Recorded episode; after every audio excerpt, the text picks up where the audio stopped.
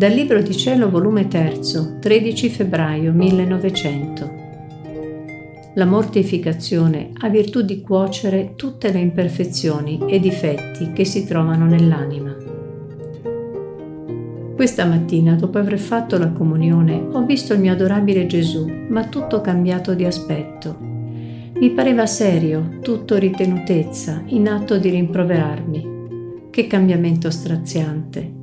Il mio povero cuore, anziché venire sollevato, me lo sentivo più oppresso, più trafitto, alla presenza così insolita di Gesù. Eppure mi sentivo tutto il bisogno di un sollievo per le pene sofferte nei giorni passati della sua privazione, che mi pareva che vivessi magonizzante e in continua violenza.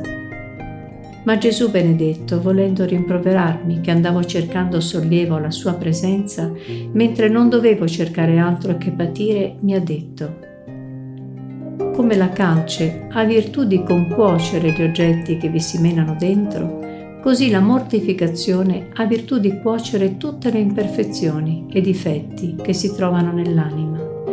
E giunge a tanto che spiritualizza anche il corpo e come cerchio vi si pone d'intorno e vi suggella tutte le virtù.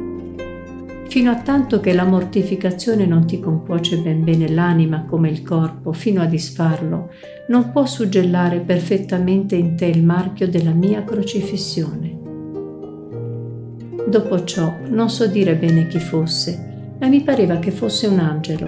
Mi ha trapassato le mani e i piedi e Gesù con una lancia che usciva dal suo cuore mi ha trapassato il mio con estremo dolore ed è scomparso lasciandomi più afflitta di prima. O come comprendevo bene la necessità della mortificazione, mia inseparabile amica, e che in me non esisteva neppure l'ombra d'amicizia con la mortificazione.